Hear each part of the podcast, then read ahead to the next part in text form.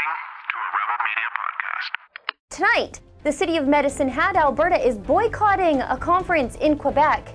And Calgary's Mayor Naheed Nenshi, well, he doesn't like it one bit. Although, is it really any wonder that a mayor who's cozied up to the Rockefeller Foundation is now looking down his smug nose at another city that's making a stand for Alberta's oil and gas jobs? It's May 14th, 2019. I'm Sheila Gunn Reid, and you're watching The Ezra Levant Show. Why should others go to jail when you're the biggest carbon consumer I know? There's 8,500 customers here, and you won't give them an answer. The only thing I have to say to the government about why I publish it is because it's my bloody right to do so.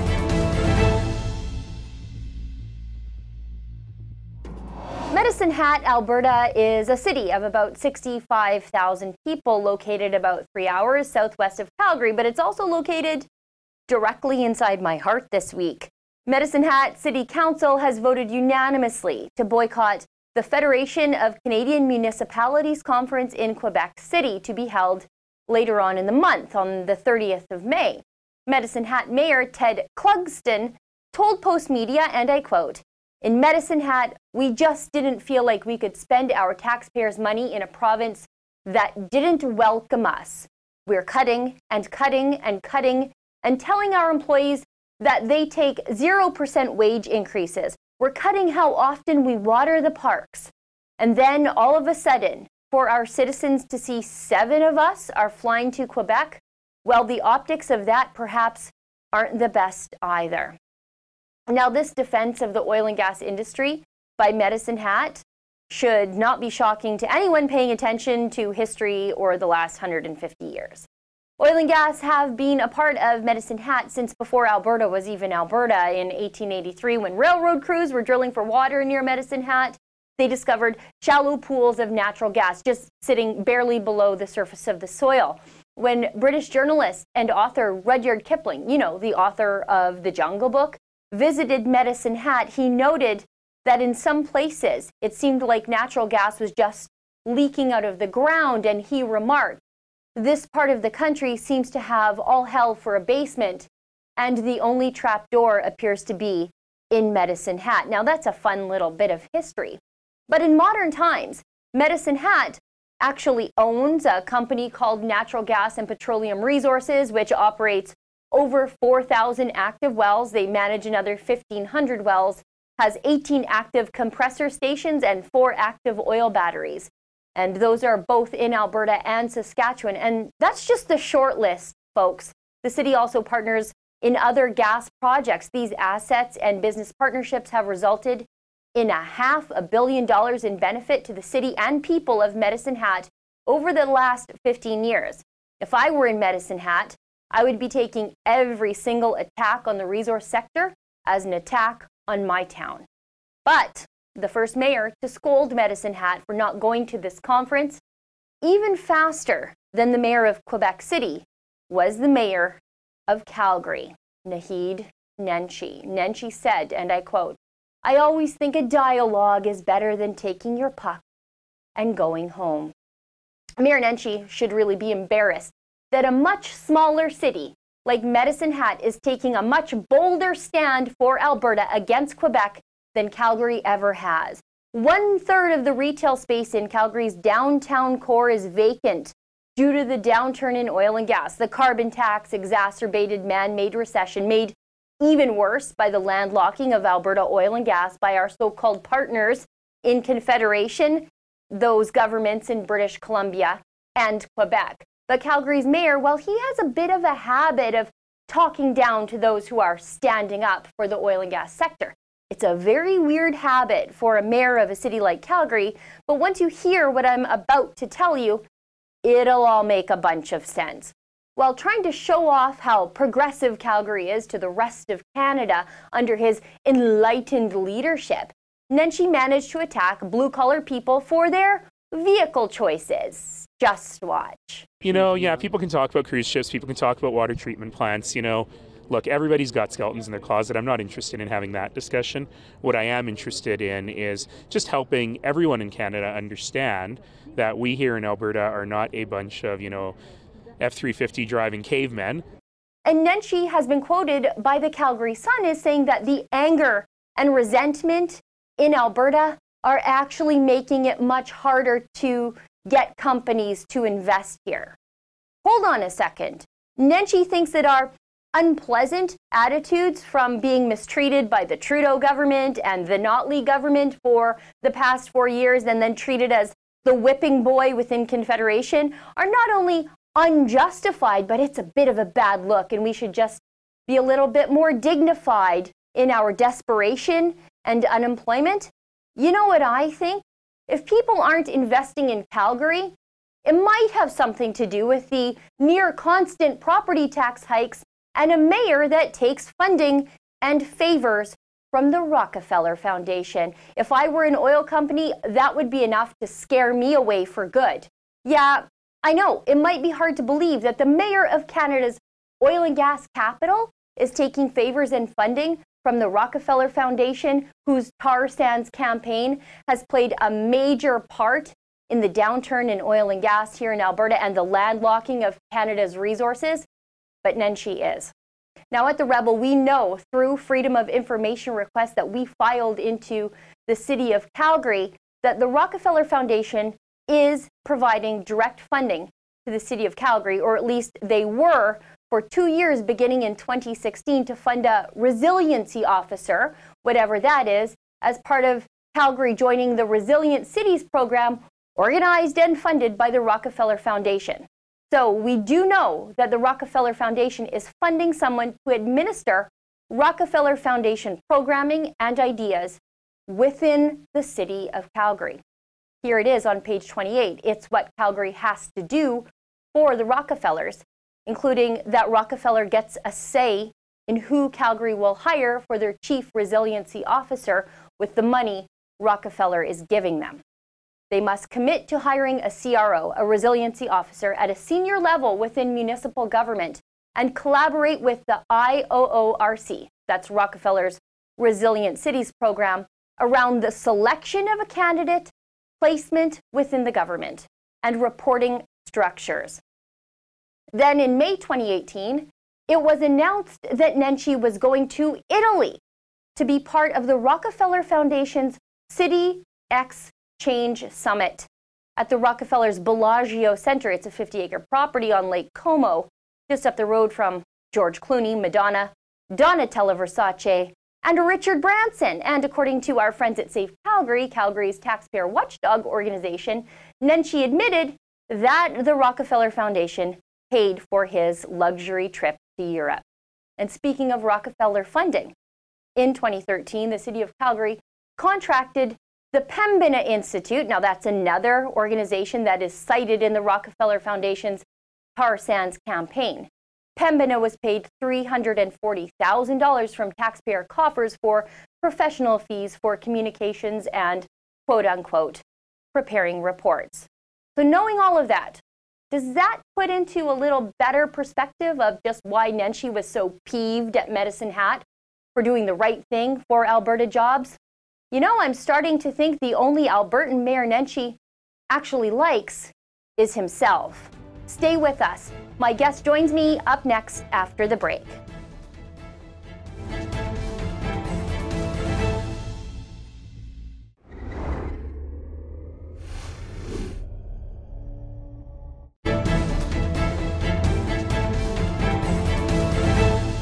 You know, it's my opinion that, like Alison Redford to some extent before him, and definitely Rachel Notley, I think Mayor Nenshi is happy to be in charge of Calgary, but I don't think he particularly likes the ethos of Calgary. And I think Calgary is one of those great, rare places where there really is no snobbery among um, people over the work that they do. Um, I think in Calgary, people understand that you know whether you drive a welding truck or work in an office tower, your work is no more better than the next person's. And for for a great deal of Albertans, blue collar work earns them that upper middle class lifestyle um, to talk more about what's going on with Nenshi. I, I, mean, and there's just so much. Is my friend William Macbeth from Save Calgary and also from Canadians for Democracy and Prosperity. Hey, William, thanks for joining me.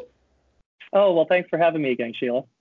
Um, I wanted to talk to you first about, you know, uh, I don't know about you, but I think recycling is one of the most expensive virtue signaling projects that I think people don't even realize just how bad it is. Um, and, and Calgary is no better. I mean, Edmonton, um, they famously bought a recycling plant that then went bankrupt. um, and, and Calgary really is no better. I mean, from what I understand, Calgary is paying a lot of money to keep garbage safe and warm right now. Uh, you're absolutely right, Sheila. It's, it's amazing. We uh, we pay three hundred thousand dollars a year, and that price is going up every every month in order to keep plastic safe and warm uh, because we can't recycle it. And yet, um, we keep insisting that not only do people not just throw it out, but they put it in their blue bins. And then instead of the city putting it in a landfill and disposing of it, we're just keeping it in perpetuity, paying a monthly rent for it so that we can, I don't know, avoid having to avoid having to deal with the problem once and for all, and also to feel better about ourselves. And that's the that's the reason why I think a lot of city council does what it does. It likes to feel good about itself, even if it isn't actually achieving anything. Uh, yeah, I mean, Calgary likes to pride itself, and like every municipality, I'm not singling out Cal- Calgary here, but Calgary likes to pride itself on this, you know, being a green, progressive city. But I mean, when people are paying to recycle stuff and it's not getting recycled, it's just stored like regular garbage and not even dealt with like regular garbage. So, uh, other garbage, you know, it, it gets dealt with, it gets put somewhere, it gets handled. But this is actually just stored away somewhere like, you know, old furniture. It's very strange. Well, you think about it. You pay your annual, you know, your monthly recycling fee, which comes to mm-hmm. more than $100 a year uh, for the average Cam- uh, Calgary household, and then you pay through your tax dollars again to not recycle the same uh, same garbage. So you think to yourself, first of all, in many cities, uh, garbage and recycling are core city responsibilities. It's why we pay property taxes. And in Calgary, boy, do we like to pay property taxes. They're going up again by more than 3% this year. And so you're paying your property taxes. On top of that, you pay your special garbage pickup fees.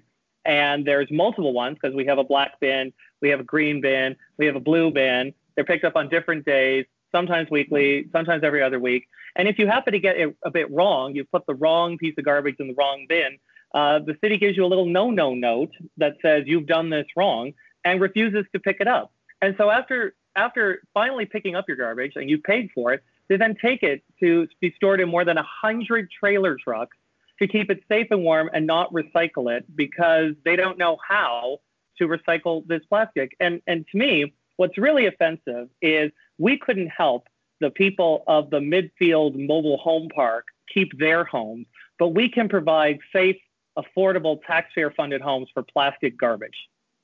You know, it's so, it's, it's offensive really to the sensibilities of Calgarians when they're paying money, like you say, to deal with this issue. Now, I was reading today that uh, Nenshi's really robbing Peter to pay Paul. He's clearing out the rainy day fund to pay for major projects. So even as Calgary taxes are going up in Calgary, um, he's also sort of moving money from here to there to make it look like they're coming uh, close to on budget for some of these major projects, when really he's just basically clearing out what we would call at the provincial level the contingency fund.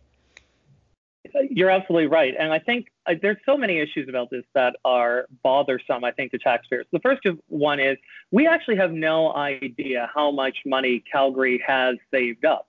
Um, the city publicly admits to having a few billion dollars in savings across various funds and contingencies but since it's really never been audited before, and since there's no independent outside financial look at it, we, we really don't have any idea how much money Calgary has socked away in, in different funds.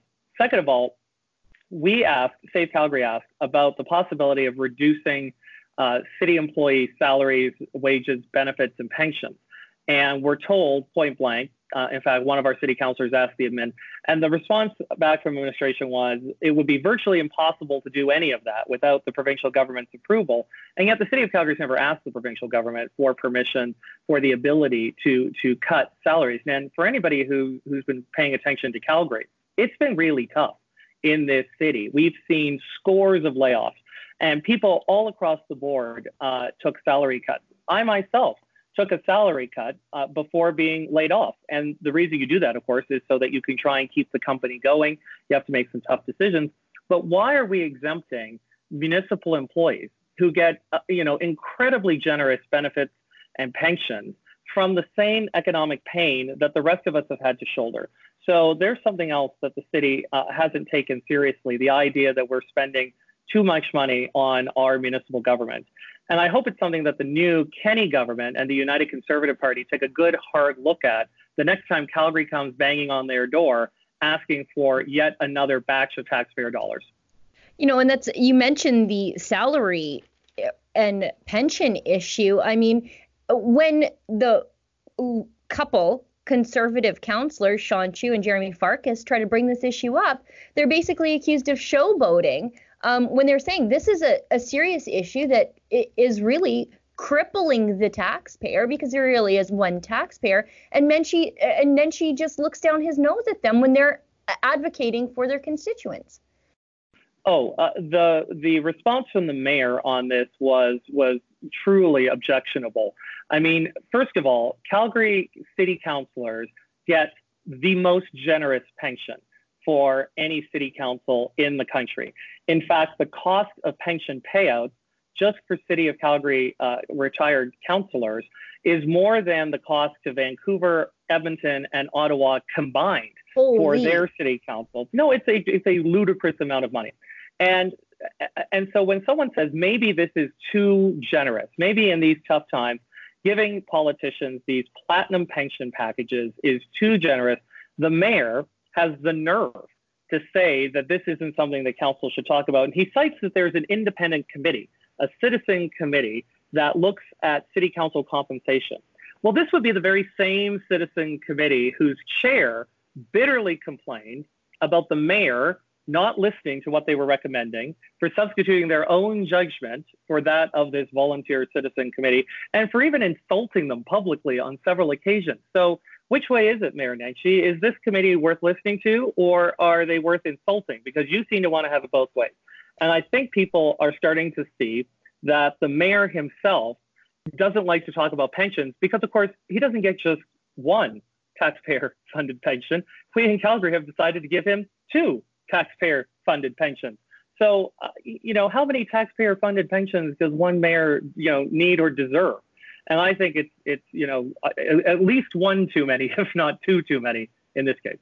You know, it's so disconnected from the reality in Calgary. I mean, I, I think the numbers are that one third of the office towers are empty, like one in three office spaces are empty in Calgary. And that takes a lot from boots on the ground guys on a drilling rig to trickle up to the people in the office. So that just speaks to what's happening in the greater Calgary area. But uh, Nenshi's going out of his way with taxpayer dollars to insulate himself, counselors, and government bureaucrats from the reality everybody else in Calgary is facing. Their employers, the reality their employers are facing every single day. I think it's atrocious um, and unaccountable. And what a good segue, because speaking of unaccountable, the Olympic report is delayed um, until June. So we still will have no idea what uh, the city of Calgary spent on Nenshi's very nearly multi-billion dollar vanity project. Boy, that's a bullet. I'm glad that uh, taxpayers dodged. Uh, well, no, you're correct that they have delayed it once again by several months. But it wasn't just Calgary taxpayers who had to pay yes. for this Olympic bid. You, as an Albertan, put in money towards it, and you, as a Canadian, put in money towards this as well. And then, of course, um, uh, Mayor Nenshi and, and, and, his cronies said that uh, they didn't want to give any of the excess money back. That if there was anything left over, that that that should just go back to Calgarians. And again, despite her unenviable record, I credit our former NDP premier with being the only person who had any modicum of common sense when it came to keeping a lid on costs uh, for this Olympics. Because if it was up to the mayor, uh, we would have blown the bank, absolutely blown the bank on it. And even without the Olympics, we're still paying uh, more than a 3% increase in property taxes. You can only imagine what that increase would have been without, uh, if we had to pay for an Olympics as well. But why they don't want to tell Calgarians how the money was spent to us is is just an it, it sums up the Olympics process perfectly. Because we used to joke that when it came to Bidco, the company that we created to bid for the Olympics, their slogan was, "Well, that's just none of your business." When we would ask them questions, they they didn't think we should know, and we not being Save Calgary, we being taxpayers, the people who would end up footing the bill, they didn't think that we really should know how the money was being spent, what it was being spent on. And these are important questions because when you're dealing with the International Olympic Committee, uh, a body who I will never be asked to serve on subsequent to these uh, to these Olympics bids, these are not people who have a great track record for fiscal responsibility and using taxpayer dollars wisely. These are people who say, I don't want to stay in the four star hotel. I want to stay in the five star hotel. If you don't have a five star hotel, well, could you please build one before the Olympics happen? Or when I'm greeted at the private terminal at Calgary Airport, everybody I run into on my way to the hotel has to smile at me. That's actually one of the rules that the IOC had. So to me, I'd like to know what exactly we spent on things like gifts for IOC members hospitality for various bigwigs. How many parties were held using taxpayer dollars? How much alcohol and food did we end up buying for these bigwigs? I, I mean, Sheila, we've talked about this before, yeah. but one of the reasons why so many elites were upset about the Olympics was because it was really a party for them. It was, you know, a uh, caviar and champagne for the elites, and the rest of us picked up the tab. So to me, that's what I want to see is how much did we spend on this, you know, vanity exercise for the mayor and how much of it went to, you know, lining the pockets or buying the perks for IOC members.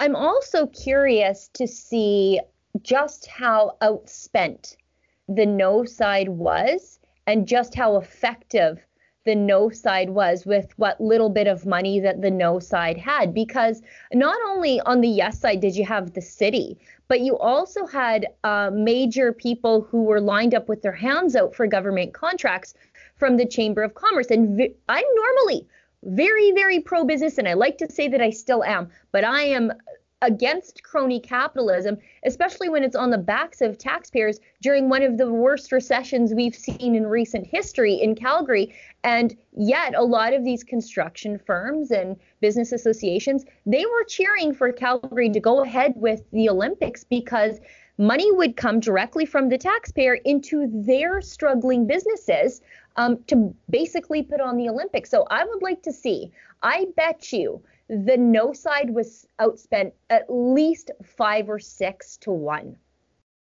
Uh, you know, it's interesting. We may never know exactly how much money ended up being spent in support of the Olympic bid. We'll find out what, you know, eventually, whenever they deem uh, deem it appropriate for us to read the report, uh, what the official uh, Bidco spend was. Because, of course, the same people who were giving us, you know, the choice of whether or not to have an Olympics were officially for it and were campaigning aggressively for it. And then there was the Yes Committee, which had deep pockets funded by uh, all sorts of organizations and companies and wealthy people. Uh, but we'll never know what the spend on, by them was. That's that's not ever going to be released. Right. I can tell you on behalf of the no side, um, our spending was measured in um, the thousands of dollars not in the millions of dollars. So I, I five to six to one, maybe no. 50 to 60 to one. Yeah. Um, wow. But you know, it's. I, mean, I think they actually deserve uh, a little bit of, of credit for having spent so much to achieve so little in in their campaign. You know, despite outspending the the little no side by uh, an unbelievable margin, they really couldn't convince Calgarians there was any merit to holding these Olympics. And, and I actually think it reflects really quite well that Calgarians weren't fooled by the massive high spending tactics of either the big committee or the Yes campaign because uh, they clearly saw the, the, the dangers associated with hosting these games. Uh, do you think the failure of the Olympics um, has hurt Nenshi's popularity in Calgary? I mean, uh, outsider looking in, I don't understand how Nenshi keeps getting elected in Calgary. I understand how Mayor Don Iveson keeps getting elected in Edmonton. Edmonton is a progressive government city. It's full of unions and people who make a living up to the government trough. But I don't get how Nenshi stays relatively popular in Calgary. Is it is it that he's is it that uh, the conservative side isn't fielding great people or they don't have like a, a well-known person up against him what happened last time? Well I, I definitely think some of the shine has come off of our mayor. If you think back to when calgary had those devastating floods in 2013 yeah. uh, the mayor's approval rating was above 90% people people in this city adored him. He was a rock star I don't think that's the case anymore. I, I think there are people who have now seen Mayor Nenshi for who he really is. And that's someone who is, you know, there is no smarter person in his mind than himself. And, um, you know, he isn't particularly concerned about the opinions of other people or of working together. Uh, he just likes to tell you how smart he is or to insult you if you if you disagree with him. I think the mistake that that happened last time was um, the conservatives haven't taken municipal politics uh, as seriously as uh, they should. I think they focus a lot on federal politics, and I think mm-hmm. they focus on on provincial politics. But oftentimes they've they've ignored uh, municipal politics. They've ignored school board elections and things like that, to their detriment. Because of course, this is where the left, the Democrats and others, this is their training ground for people they then bring up into the majors. Yeah to contest look, uh, provincial and federal elections. Look at Sohi. Sohi walked right. straight off Edmonton City Council and into a cabinet minister position in Trudeau's government. It is really the farm team for the progressive movement where they cut their teeth. Uh, Sarah Hoffman, likewise, she was on the school yep. board, I think, school board trustee. Does that sound right? She was. Anyway, yep. yeah. I mean, so uh, sorry to interrupt you while you were trying to make a very poignant point there, but yeah, you are absolutely 100% right um, we're not paying close enough attention to what happens at the municipal level. And, so I think there's a few things we can do. One of them is, is, is to really take seriously municipal politics as something that conservatives should care about.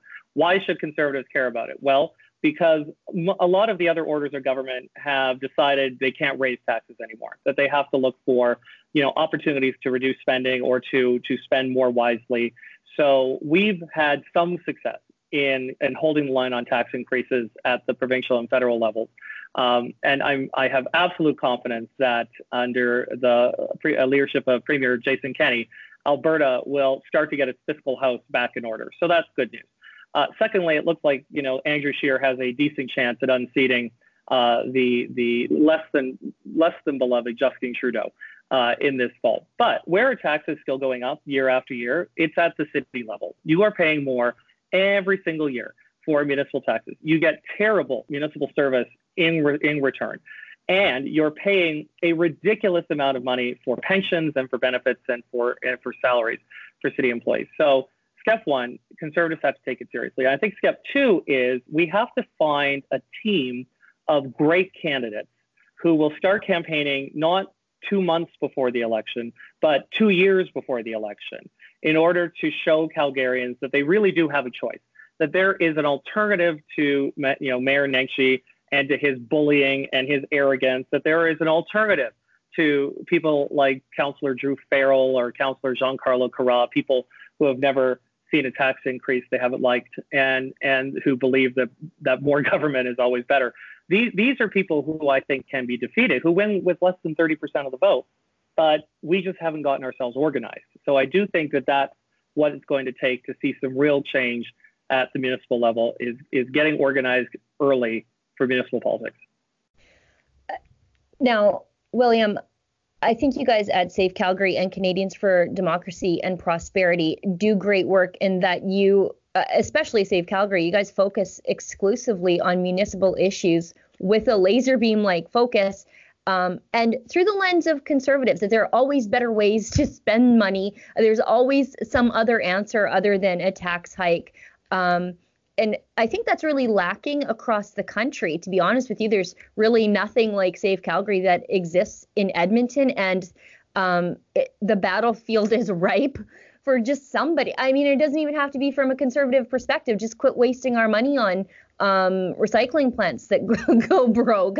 Um, but there, there's really nothing like that. And I, I think with the, the success of the Olympics, or rather the success of the no side um, during the Olympic bit, I really do hope that it inspires these other um, pop up groups all across the country to realize you don't need money. You just need um, really political will and grassroots activism to make some change and to bring uh, what you guys faced at the Olympic level millions and millions and millions of dollars. And you basically overcame that by telling taxpayers the truth. Um, so, I guess after that long soliloquy, patting you on the back, how do people help you um, bring a little bit of accountability back to City Hall?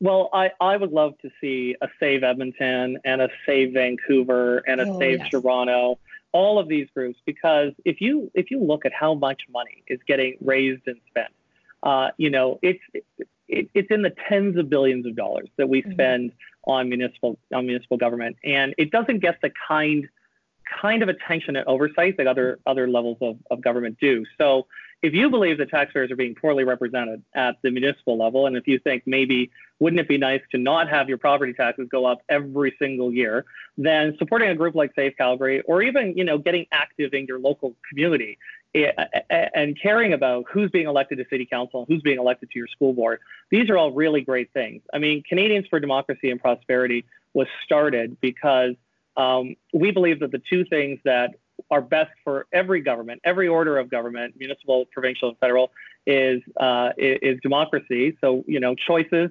hard-fought elections, understanding that there that there are always two sides to look at on any issue. That you know, the alternative to spending more is spending less, and that the alternative to to raising taxes is to cutting taxes. And then what do we think that leads to? We think better choices lead to prosperity, more jobs, more money in your pocket, less expensive, less intrusive government, all of these things that I think if you ask everyday Canadians, they, they really would support. So for Save Calgary, you can uh, sign up to our weekly email newsletter. You can you know, give us a follow on Facebook. You can follow us on Twitter. Uh, our website, savecalgary.com. For Democracy and Prosperity, again, we're online, democracyandprosperity.ca, and then through our Facebook and Twitter accounts. But I, I think simply even talking to your friends, your families, your neighbors about municipal issues is a great beginning. And I hope more people who believe in common sense and fiscal responsibility choose to take the plunge to run for municipal office. It's, you know, lots of people want to be MLAs and lots of people want to be MPs, but a lot of the heavy lifting has to be done right here in our cities. So I would really encourage everyone who's ever thought about running for office to look seriously at running for municipal office. And of course, the daily commute's a lot easier than having to go to uh, a different city in either you know Edmonton or Ottawa if you're if you're looking to run for council, thing you know right in your backyard. William, I want to thank you so much for being uh, so generous with your time as always, and I want to thank you for fighting for taxpayers. Um, because I don't think a lot of people really know the good work that Save Calgary is doing behind the scenes to hold the government to account. Well, thank you so much for having us on. I know that we've had a couple councilors say how much less fun it's been, uh, you know, being a city councilor because they can't be the kind of councilors they once were, which I think is probably a good thing if we've made it a little bit harder to just spend taxpayer money on pet projects without any accountability at all. So thank you very much, and thank you for giving you know uh, the attention that municipal politics deserves on your show, Sheila. Great, thanks, William. Cheers, thanks. Stay with us more up next after the break.